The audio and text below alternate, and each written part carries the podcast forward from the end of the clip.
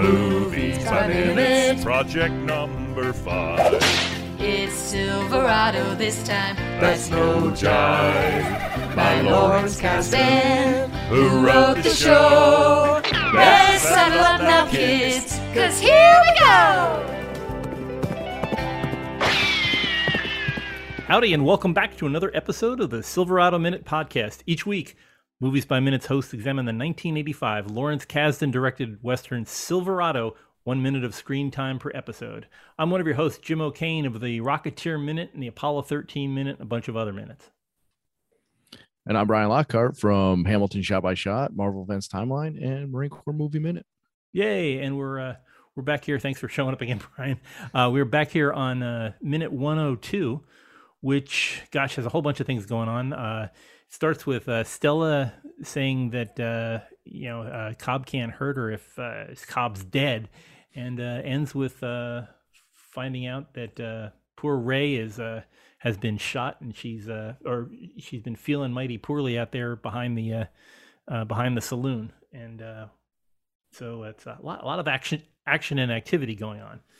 Um, and I I the only downside of this thing is I don't think Phoebe's delivery was uh, it, it sounded like a high school uh, you know opening night of their musical, and uh, she's going to be playing May 15th through 17th at the uh, you know uh, William McKinley High School auditorium. Uh, which is a shame because I think she's a great, you know, she's a great actress. It's just, I don't know, it was bad direction. They took the wrong take or what, but she just comes across real, like she's reading the same lines we are.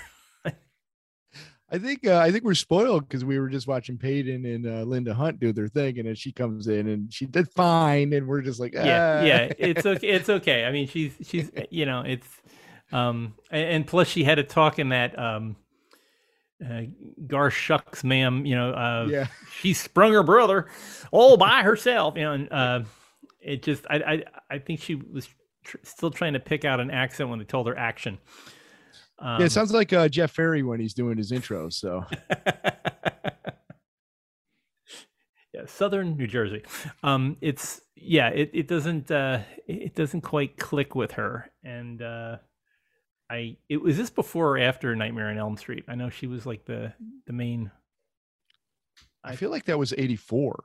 Yeah, so so she's a she's an experienced veteran uh, actress on the on the screen, but I I don't know. Maybe she was just not getting proper direction. It uh, yes, uh, I think uh, Linda Hunt's working okay with it when she's telling her to go you know go get Doc Skinner. Of course, the doctor will be called Skinner. Um, yeah. my my favorite my favorite bit with that is when Linda Hunt tells her basically to stop your crying. Yeah. Like it'll do no good. Just stop stop that crime. Just go Yeah. do something useful. Uh, and uh, so so Mal dropped her off at the. I, I don't understand this part. Like, why wouldn't Mal go into the bar? He knows. It, it, well, I guess this is just a soft spot, and he'd figured there were no soft spots in the bar or something. It just he doesn't trust he doesn't trust uh, Paden at this point, does he? He thinks he's aligned with Cobb. that's true. That is true. So if he goes and he just escaped from jail, so if he goes in there, um, maybe he thinks that you know this was a bad it'd be a bad move. Yeah, one of the deputies could be around or something. Mhm. um, and uh, he doesn't have his Henry rifle, and he's already left his last last knife in the in the chest of one of the, the deputies. Um, so I guess it's a good thing he knew about the supply room.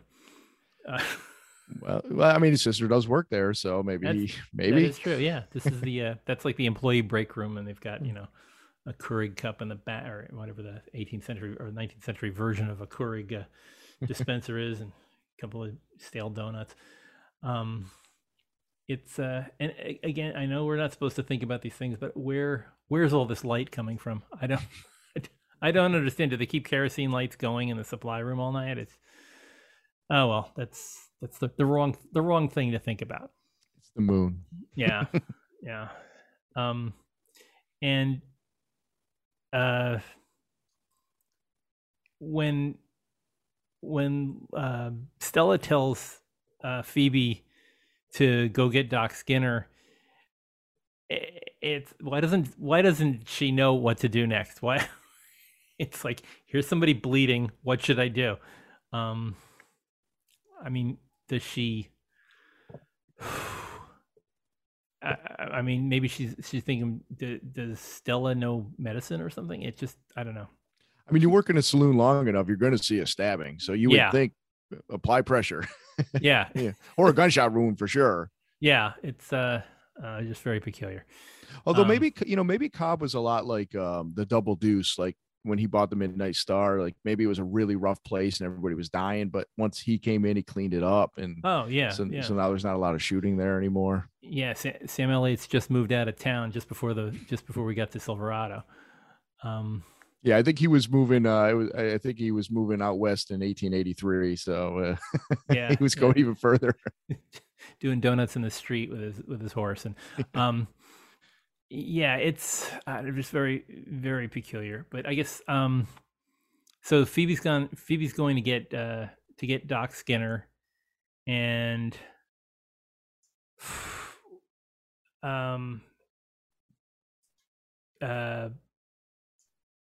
Pay- Paden tells her you better get in there with her until this thing is over at least in the script but i don't think he does he say that in the movie? Yeah, because she met uh, uh, Stella. You know, Linda Hunt Yeah. mentions that she has a place for for them to hide, which is like another kind of Yeah. shed warehouse type thing. I guess Yeah. they, it's, it's never really specified what that other place is, and he's you know Paden says you better get in with her too. yeah and to me that sounds like an add-on like they shot they shot it out of sequence and it's like oh wait we had we didn't show how she wound up here and so they had to shoot this scene and say oh and we're gonna move her someplace else because it's not this place because we've already taken apart that set um it just it just seems yeah, like I can it- see that. Yeah. it just seems like an unnecessary relocation. It's like, okay, she's in the supply room. Nobody knows she's here. Why do we have to move her? That's true. I, the only the only thing I can think of for, for that is the fact that Cobb, it's Cobb's place, and he could still come and go, and I'm sure Yeah. the deputies feel like it's their place too. Um, so there is a greater chance of discovery, especially if you know now uh, Stella's also in danger. But yeah, they easily could lock the door, Yeah, and they're yeah. in a they're they're in the supply closet. Nobody knows they're back there. They'd be quiet, you know that type of thing. yeah. Um, Now, uh, okay, he Paden gives uh, Stella the order. You'd better get in there with her until this thing is over. Um, okay, Linda Hunt. Stella is four foot uh, ten, four foot nine, and uh, Rae is about maybe five five nine, five ten.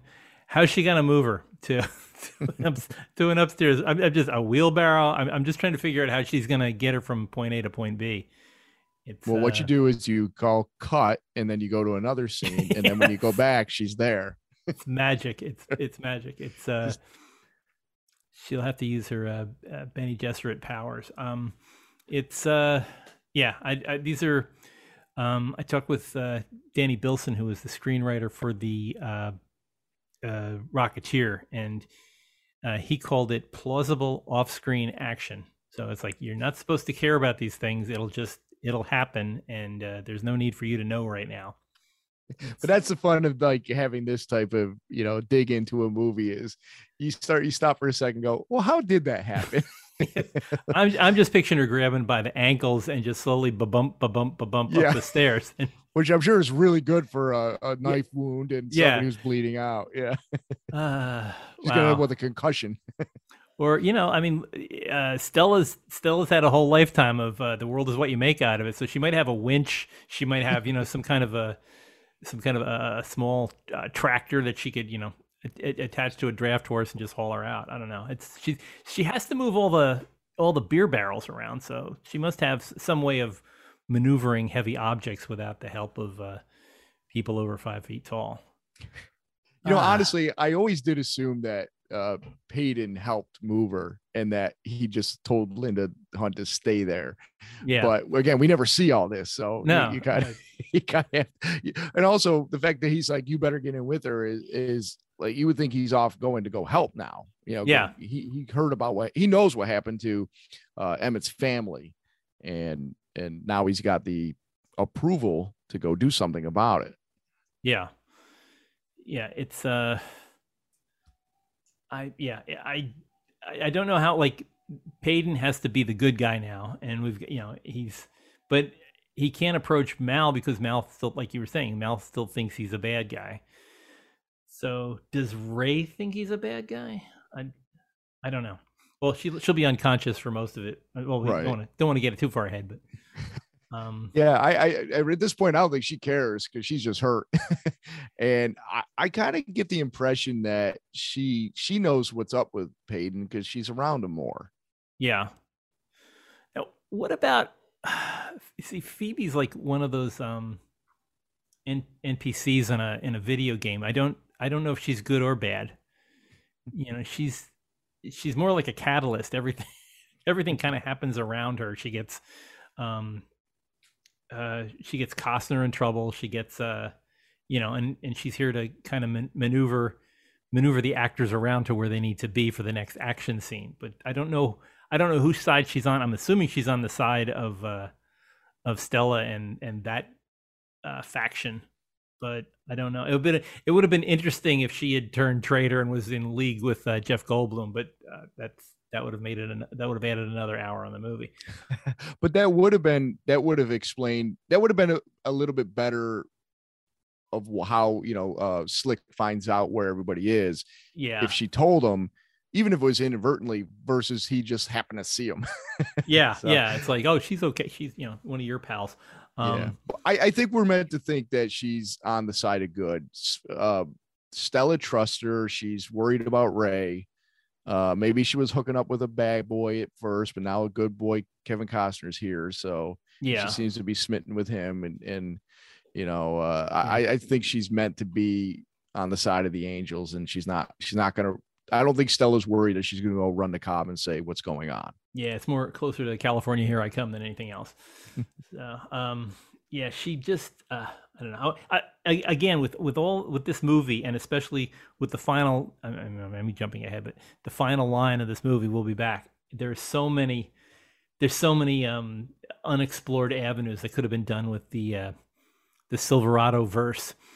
That uh, I, I just want to find out where you know what happens to Phoebe, what happens to Stella, where you know where do their lives intersect later on. I you know follow them up to I don't know 1910 or something. See where it all It- goes. It is a it is a shame that this never did get a sequel. And I mean, you could do what they do nowadays and and and pull back who's still alive and available. Uh, and, and yeah, and, and have, have the old old cast come in with a, a bunch of new cast members, but eh, I, I Yeah. think that I think this ship has sailed by this point. You know, yeah. Who who can we afford? I think is what they're going to be saying. I don't know. I don't. Is is Scott Glenn still? I haven't looked him up on IMDb, but is Scott Glenn still making movies? I, the last thing I recall seeing him on was the Daredevil TV show on Netflix. oh, okay. And, Um, and I think he did another TV show too, um, for something where he was like the the grandfather or something, but on like billions. I don't know. It was one of those type of shows, but uh, Yeah. I, I think he's doing TV. You know, Oh, okay. Yeah, I I just I the last thing I remember seeing him on was uh oh, it's been a million years, but the, the I, I always associate him with the Hannibal Lecter stuff. oh yeah, Um, but uh that was a, that was a long time ago. Uh, yeah, and I kept what's Kevin Kline doing? I I, I really I should have I should have been looking up where they where they were going. It's uh it's amazing how many people are still alive from this movie. Uh, I don't think I don't think they can afford Jeff Goldblum anymore. Well, he's he's not going to be uh, somebody that you can add to the sequels, though. But just the the characters that are left would be they can't afford Costner. They uh, they really can't afford Goldblum. And uh, actually, what would what probably wind up would happen is that Costner would wind up directing it. oh right, yeah, Yeah, probably. I could cause I could see the Jake being the focus of like a of a sequel movie, partly because of that, because Costner would be the director, producer type thing. It'd be, it'd be his vehicle really at this point because he's everybody's a big star, but I still think he's got, especially now that um, uh, what's the Yellowstone? Yellowstone, yeah, yeah, yeah. He's, he's got some cachet again, you know. Yeah, yeah. Uh, it would be interesting if he could somehow talk Kasdan into making all this part of the same universe because he's got that uh, 1883 prequel of uh, Yellowstone, Mm-hmm. um, and just being able to work some of the characters back in from there. Uh, although this is, I guess this is, I, I'm always assuming that this is like 1875 or so. It's, it's sometime, you know, it's after the Civil War. It's, uh, they're still not putting in thing uh, a lot of uh, like Santa Fe, the Santa Fe Railroad or the Southern Pacific Railroad doesn't seem to be showing up here. So I'm thinking it's it's sometime in the early 1870s. Um, but it's never you know it's never really established what year this is. It's just out out west in the old days. Right. it's Um, never, yeah, it's it's never clear exactly where they are, and it's never clear what year it is. But yeah, obviously post Civil War. That makes sense. 1870s. Yeah, know? and I, I'm just trying to figure out all these all these different towns, and none of them have a railroad. It's uh, it's got to be know, earlier than later west. So, um, but yeah, it's uh, ah, so many questions. But that's why that's again that's why we have this show to to talk about these things. Um, well, I, I guess we've we've gone we've gone all through. We're, we're get the last frame of this is uh, we're back with uh, Emmett in the uh, in the magic healing cave. So uh, we're gonna we're gonna talk a lot more about the uh, the ca- the cave the rest of this week.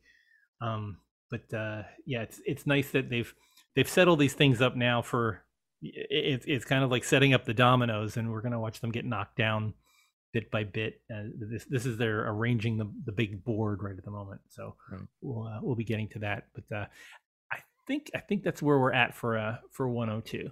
So uh, let's let's put a pin in all this, and uh, we can come back tomorrow and, and talk some more about this. Um, t- uh, tell us more while while we're while we're here, Brian. Uh, tell us more about uh, the podcast you're working with with your daughter. Well, that's uh Hamilton shot by shot. Um, it's you know we decided instead of doing you know minute by minute type thing, it it was a good format to go through the musical one song at a time, and uh you know because there's a lot of songs in that that musical. It was just something that my daughter actually turned me on to that show. Um, I watched Hamilton. I was really impressed with it, and then we kind of just got talking like what could we do as a you know as a father daughter you know bonding experience and we decided to uh put a show out there and so And she is she is quite an encyclopedia on that show. I gotta say, when when you listen to it, she really has has put some deep thoughts in it. I, I appreciate that very much. Oh, So, i'll pass it along yeah she um she has some hamilton books she likes to read she make, makes little notes down and and she likes to research stuff about each song so she always has a little fact there we call them rose's fun facts yeah, yeah, no, she does a, she does a great job. Well, well worth listening to. And where can you find that? Um, that's just Hamilton Shot by Shot on Instagram, Facebook, Hamilton Shot by Shot, Gmail if you want to email us. And I think it's uh Hamilton underscore SBS for Twitter if we're, we're out there too. Got it. Wow. Thanks. Well, great. Um, well, uh, let's talk about the uh, for this this podcast, Silverado podcast. You can find us on uh, Apple Podcasts, Spotify, and Google Play, or out on the main site silveradominute.com. Uh, on social media, if you'd like to talk back with us, we always love hearing from people listening to the show. Uh, good, good or bad, it's, it's always good to get feedback. So uh, reach out to us on uh, on Facebook at the Midnight Star, the Silverado Minute Listeners Saloon, or on Twitter at Silverado Minute. I'm sorry, Silverado MXM. Uh, anyway, we'll return tomorrow with uh, lots more things uh, going on in a very strange and magically lit cave. Uh, so join us here tomorrow on the Silverado Minute. In the meantime, don't forget to say, Yeehaw! Yeehaw!